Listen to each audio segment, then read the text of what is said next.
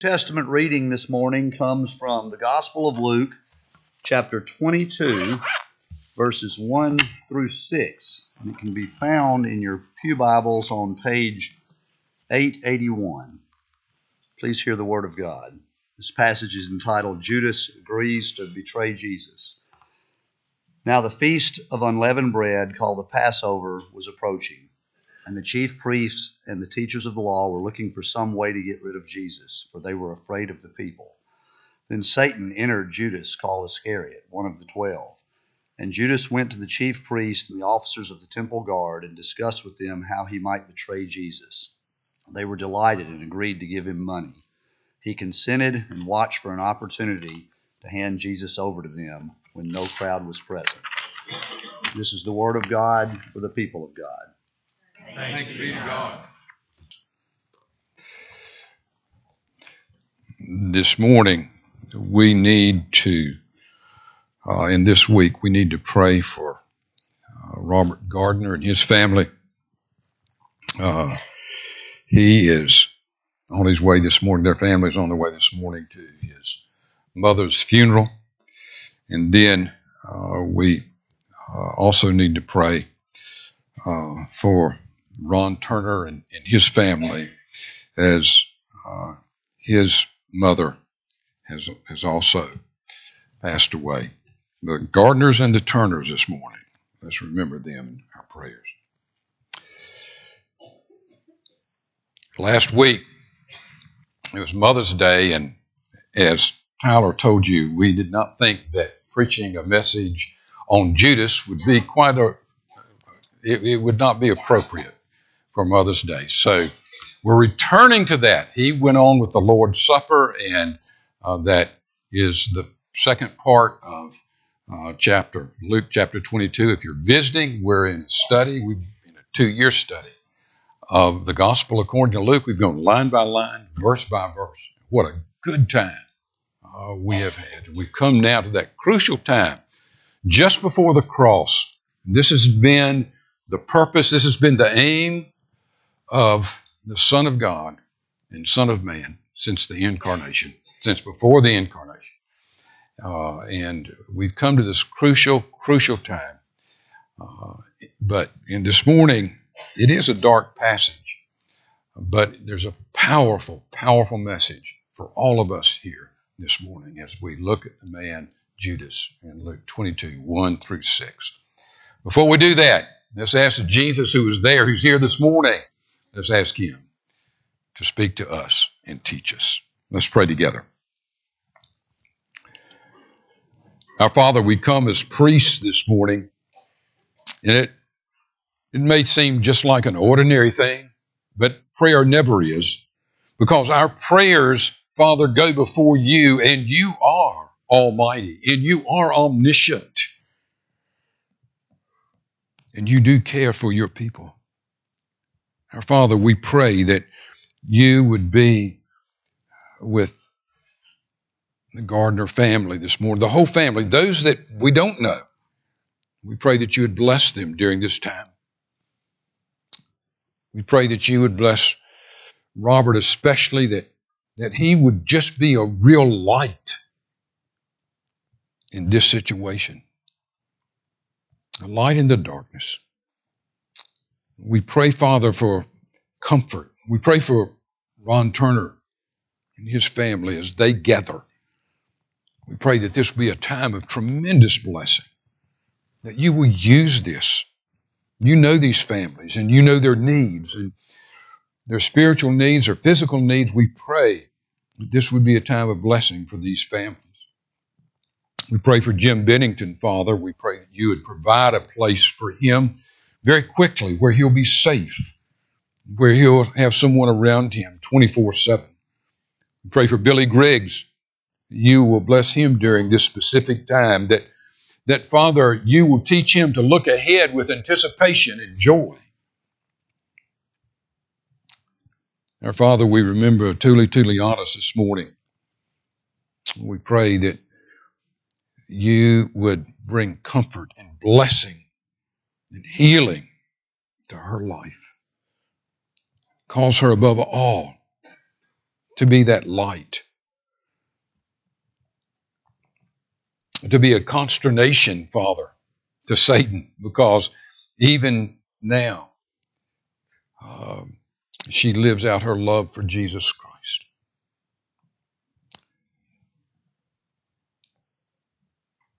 Her Father, all of us are in need of your word this morning, every person here. We pray in these next few minutes that we would hear your voice in our hearts. Speak to us. Make it plain. Change us, Father, all of us. Maybe some of us for the first time, but, but Father, continue to change or change us this morning in the very core of our being. John Sartell cannot speak that way. But we've heard you and we know your voice. And so, Father, once more, we're your children coming to you and say, Father, teach us. Teach us. In and for the glory of Christ. Amen. How could Judas do that?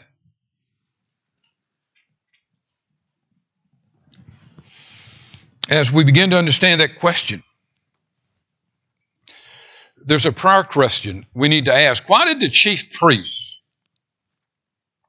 why did the scribes, why did the members of the Sanhedrin need Judas anyway? Couldn't they simply arrest Jesus? They already had all the evidence they needed. They themselves had heard him speak blasphemy, blasphemy in their mind because he was claiming to be God over and over again. They had heard it with their own ears. So why did they need Judas? Look at our text. Look at verse 2. And the chief priests and scribes were seeking how to put him to death. Not just arrest him, put him to death, for they feared the people. What does that mean? They were not seeking to put him to death because they feared the people. That wasn't the reason. What that verse is saying, they just couldn't go out and arrest Jesus in public because he was the most well known, most loved person in all of Israel at that time. The people loved him. They had to develop a plan that would allow them to take Jesus when he was alone, when he was by himself. You've seen it in, in movies. When, when, when do dictatorships, when does the KGB, when, when does it when does it, when did they arrest people, especially popular people? At midnight. At two, they come to the house at midnight, two in the morning, three in the morning. Their neighbors wake up the next morning, they're gone. They're out.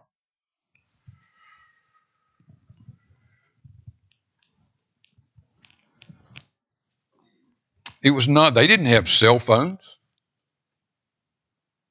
They didn't text in first century Jerusalem, didn't have Instagram that could keep up with everybody. Look, look over here. Somebody's here. This person's here. This person. They couldn't do that. Look at Matthew 26, 4 and 5, as Matthew talks about this. And plotted together in order to arrest Jesus by stealth, find him alone by stealth and kill him. But they said, Not during the feast, lest there be an uproar among the people. Look at John 11, 57. Now, the chief priests and the Pharisees had given orders that if anyone knew where he was, he should let them know so that they might arrest him. They put the word out on the street. Someone tell us where Jesus is when he's not in the temple. We'll pay you to do that. Enter Judas. Look now at Luke 22, 3 and 5. Then Satan entered Judas, called Iscariot who was of the number of the twelve, he went away and conferred with the chief priests and officers how he might betray them. They were glad and agreed to give him money. Jesus, Judas took the initiative in this issue. They did not approach him personally. He came to them. The word was out on the street help us find Jesus when he's alone. We'll pay for it. And then Judas acted upon that. Judas approached them But the, we come back. How could Judas do that?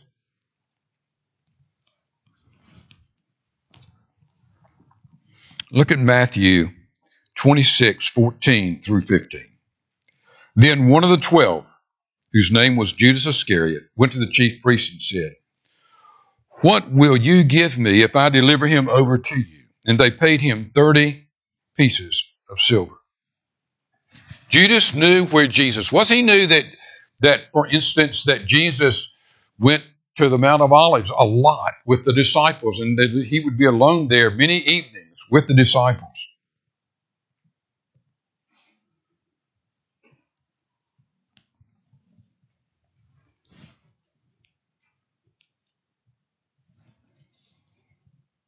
But he wanted money.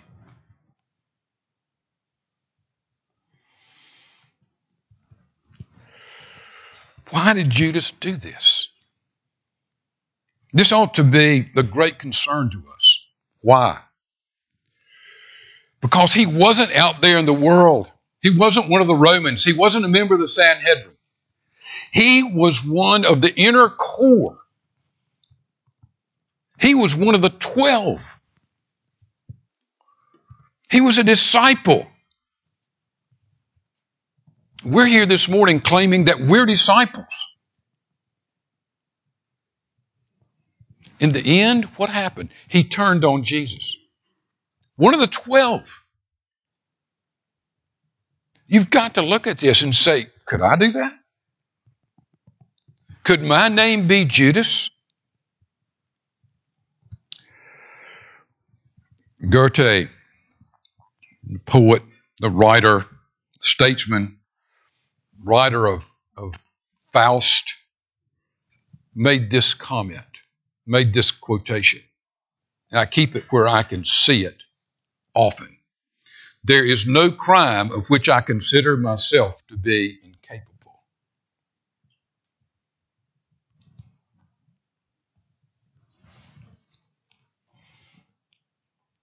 We need to look at this. One of the twelve, one of the twelve sold him out. How did it come to this? Well, first, I want you to see as we begin to answer that question that first, Judas resisted Jesus' revelations about his sin.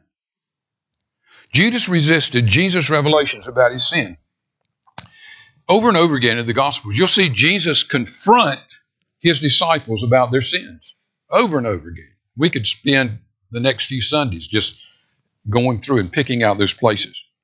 Look at John 6 67. The situation is this Jesus has been saying some hard words there in John chapter 6, and, and some people that had been following him walked away and said, No, no, no, no, we cannot follow this man who teaches like this. So Jesus said to the twelve, Do you want to go away as well? Simon Peter answered him, Lord, to whom shall we go? You have the words of eternal life. And we have believed and we've come to know that you are the Holy One of God. Jesus answered them, Did I not choose you, the twelve? And yet one of you is a devil. Now think about this for a minute. The twelve were standing there and he looked at him. There was only twelve. He said, One of you is a devil. You think Judas knew that Jesus was speaking about him? That was he was confronting at that point. He was confronting Judas. Remember, as, as they left the upper room, Peter swore, he said, I'll follow you to the end, I'll die with you. And Jesus looked at him and said, Peter, before this dawn tomorrow morning, before the sun comes up tomorrow morning, you will swear three times that you don't even know me. He's confronting Peter about his sin.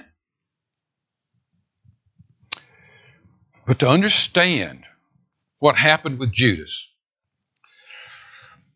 you must understand what is said in Matthew 26, 6 through 14. And it's on your scripture sheet, but look at me for a minute. This is something that took place days before. But where does Matthew place it? He places the story right before he speaks of Judas going to the members of the Sanhedrin and betraying Jesus. This is what comes immediately before, so look at it in that light.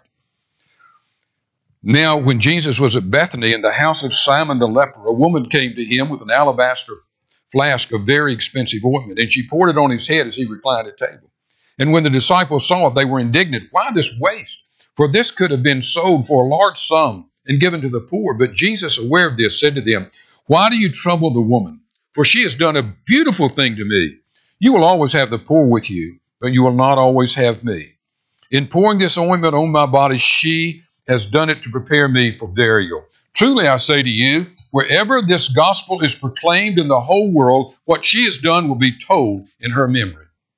Then one of the twelve, whose name was Judas Iscariot, went to the chief priests. You see it? Matthew linked the two together. The story of what happened in Bethany when Jesus rebuked the disciples when they said, Hey, this is a big waste. This, this money should have gone into the general fund. Do you know who the disciple was that objected? John tells us in John 12, 4 through 6. But Judas Iscariot, one of the disciples who was about to betray him, said, Why was this ointment not sold for 300 denarii and given to the poor? He said, he said this not because he cared about the poor, but because he was a thief. And having charge of the money bag, he used to help himself to what was put into it. Jesus had said, One of the twelve would betray me. Jesus confronted the selfishness and thievery of Judas at Bethany, and probably had many other times. And rather than confess, rather than, con- than repent, Judas turned on Jesus. He revolted against Jesus, exposing his sin. Matthew knew exactly why Judas went to the Sanhedrin. He kept the common purse for the disciples. There was always money in it. He always he thought nothing of using it for his own ends. That's no great evil. That's not betraying Jesus. All of us have stolen. There's not a person in this room that hasn't stolen. Stolen time from others, stolen reputations, stolen from God, not giving to Him what belongs to Him, stealing from other people. If we if we understand our own souls as we read this, we can understand Judas. He could have gone to Jesus along the way and said, Jesus, I've been wrong and you know it. You've confronted me. Please forgive me. We don't like to admit our sins. We say easy, if, if I had asked you coming in, if I'd asked you, are you a sinner? Every person in this room would say, absolutely. In this church, we understand we're not basically good people. But if I had said to you coming in the door, are you a thief? You know better than that, John. I'm not a thief. What if Jesus said, Yes, you are? What would you tell him? It's hard for us to say, I'm an adulterer. It's hard for us to say, I'm a liar.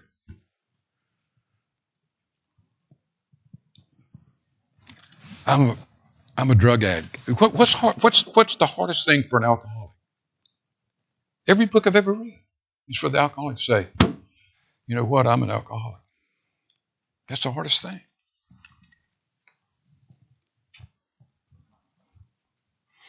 I don't quote Mother Teresa very often, but this is one of my favorite quotes in all the world. I keep it again where I can see it. Don't get upset when people say bad things about you. Just think of what they could say.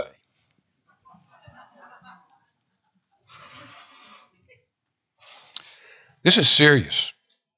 Realizing this, this is basic, realizing that about ourselves. Philip Yancey is a well known, powerful Christian writer in our day. He speaks of visiting with a minister that he knew, personally knew, and this minister had been a part of the Allied force uh, that arrived at a concentration camp. The first Allied force that arrived at a concentration camp in Germany. And he had been right there. And Yancey was just utterly fascinated. He said, Tell me about that. And he began to speak about the horror of those camps and, and, and, and what they saw the death and the smell, and, and, and the German officers that oversaw the horror. He said that these German wardens were systematically taken to headquarters for interrogation. one day there were six officers that were to be taken to headquarters. And there was a, there was a group of soldiers there, and they said, "We need someone to take these men to headquarters." And a man named Chuck said, "I'll do it." He picked up his machine gun and he marched them off. About five minutes passed; they were out of sight, and they heard machine gun fire. In a few minutes, Chuck came back. He said, "You know, all six of those men tried to escape, and I had to shoot them." Everyone, the, the man said, the minister said, everyone standing there knew what had happened. And you do too. And all of us are thinking, you know what? I might have done the same thing. The minister told Yancey, I became a Christian that day. He said, I knew the gospel, but I'd always refused. He said, That day I became a Christian and started my journey toward the ministry. Why was he converted? Because he suddenly saw the depravity on his own heart, the potential for depravity. He knew that he could have done the same thing that Chuck did.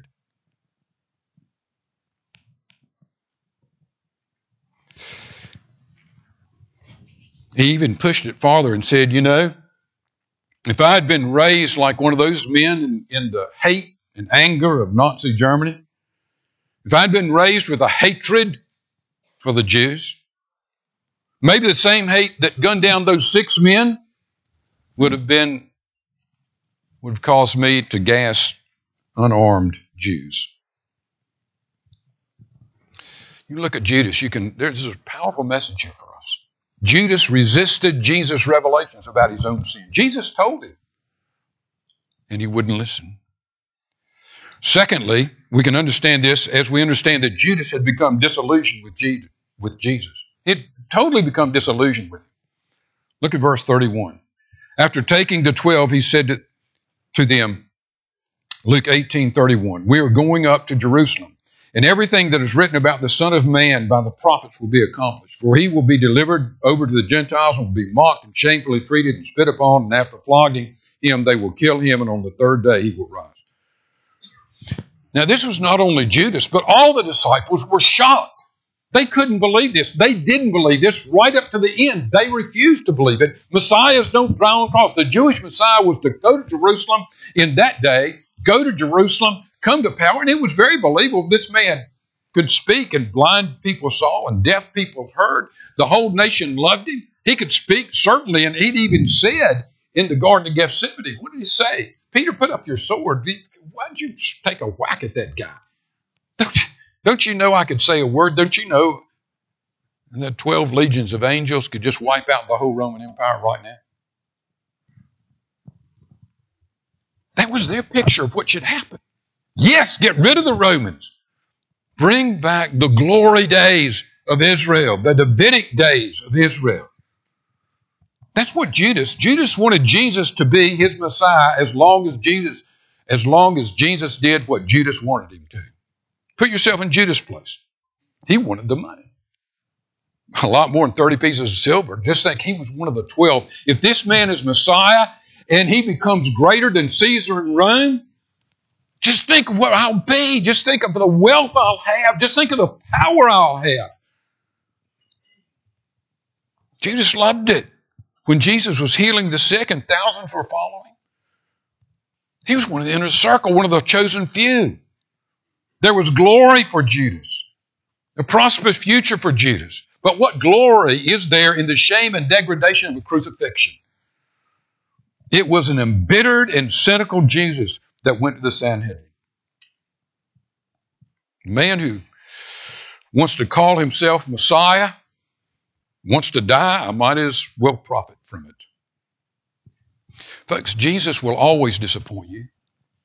There'll always be some, Jesus will disappoint you. Not always, but he will disappoint you. Not because he's weak, not because he lacks power. He's omnipotent. But sometimes he will lead you where you do not want to go.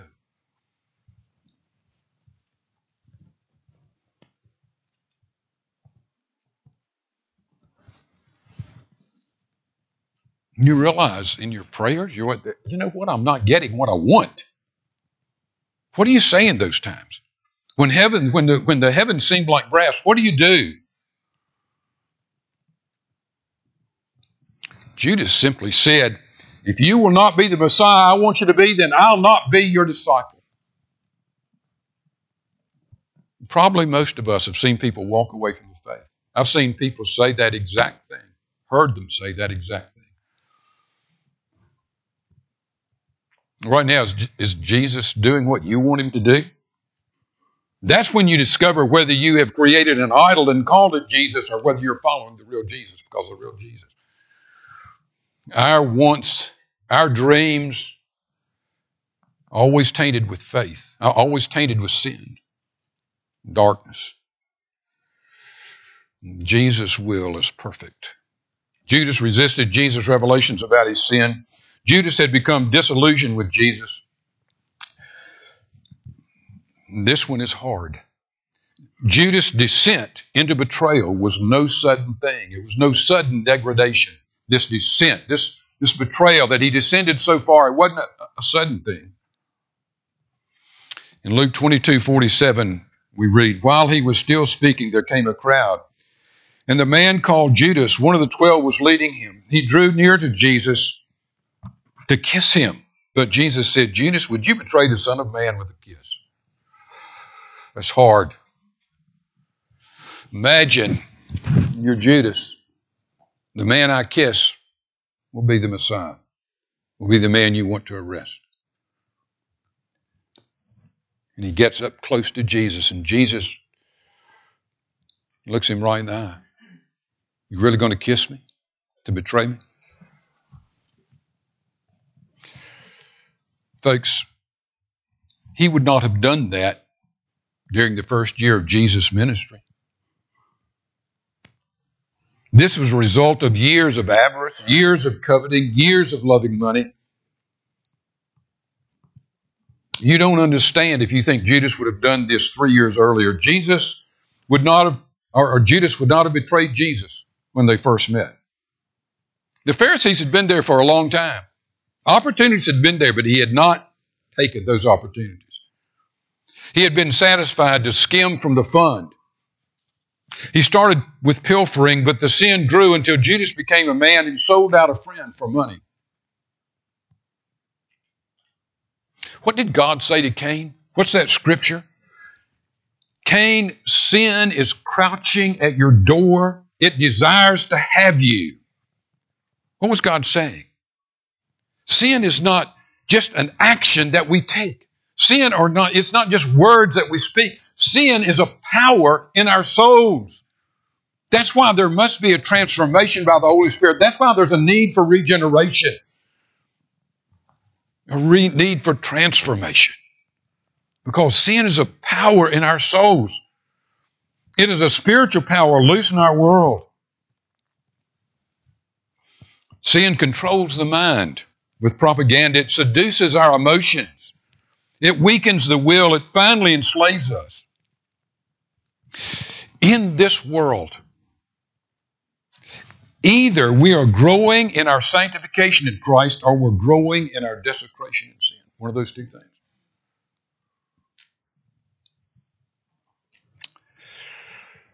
It's true for culture. It's not only true in our personal lives. Just look at our culture today. It's the same thing. You know what we do with it? It's the neatest thing. Remember Daniel Patrick Moynihan, the, the, the senator from New York? He wrote that powerful article back in 2002 on defining deviancy down.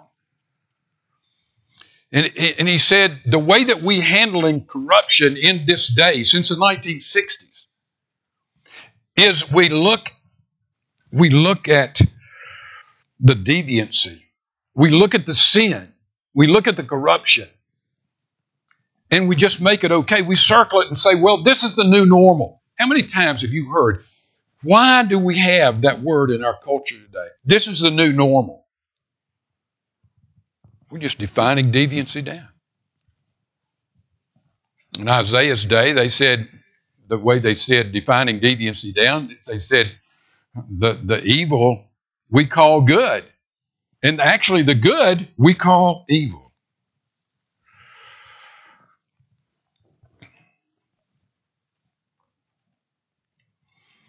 I don't know where I read this the first time, but it's so true. Sin will take you farther than you ever thought you would stray.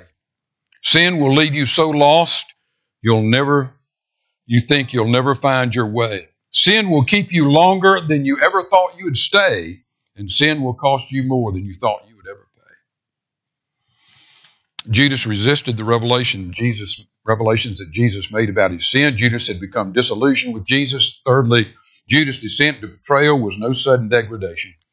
And finally, and this is the worst part. And if you haven't heard anything to this point, listen to this. Judas did not come to Jesus with his remorse. Look at Matthew 27 3 through 5. Then, when Judas, his betrayer, saw that Jesus was condemned, he changed his mind and brought back the 30 pieces of silver to the chief priests and elders, saying, I have sinned by betraying innocent blood. They said, What is that to us? See to it yourself. And throwing down the pieces of silver into the temple, he departed and went and hanged himself. Why wasn't Judas saved? He showed remorse, didn't he? One last scripture. Circle it. Listen to 2 Corinthians 7:10. Godly sorrow brings repentance that leads to salvation and leaves no regret. But worldly sorrow brings death. That's a perfect description of Judas. He had a worldly sorrow. He could see his sin. He said, I shouldn't have done that. Here, you can have your silver. He threw it down. But what did he do? He went and hanged himself. He committed suicide to punish himself. That in that suicide, he was saying, This is what I deserve. I'm making he was trying to make amends. It was a, in a morbid sort of way. He was trying to save himself. The simplest thing in the world would have been to go to, to, to, go to Jesus and say, I, I sinned. Peter went out that same day, that same evening. Peter swears swears three times. I don't even know the damn man. I don't even know him. I don't know what you're talking about. And Jesus was standing right there in sight. We read Peter went out and wept bitterly. But a few days later, he was walking on a beach in Galilee with Jesus.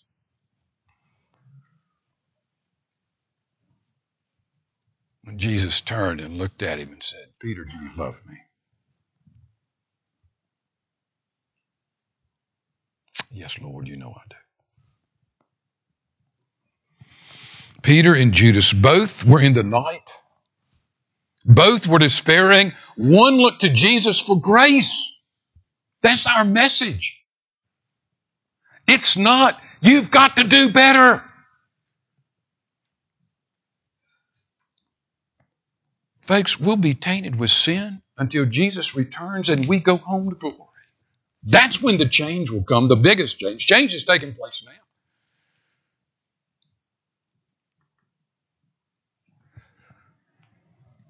But in the end, at the end of the day,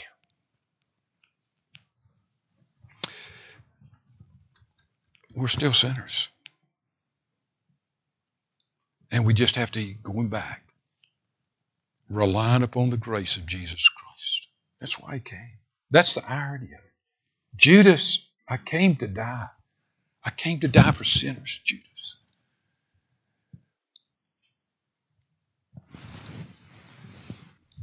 Our hymn is most fitting. I got, I chose this hymn in the middle of the week, and this whole service is fit together. And uh, maybe you thought, those of you that remember from last week, well, we sang Amazing Grace last week. Tyler sent me a message when I sent out the material for the bulletin. And I didn't see it till yesterday, and the bulletin had already been, print, been printed. But I told Tyler, I said, Tyler, it wouldn't have made any difference. We were still going to sing Amazing Grace.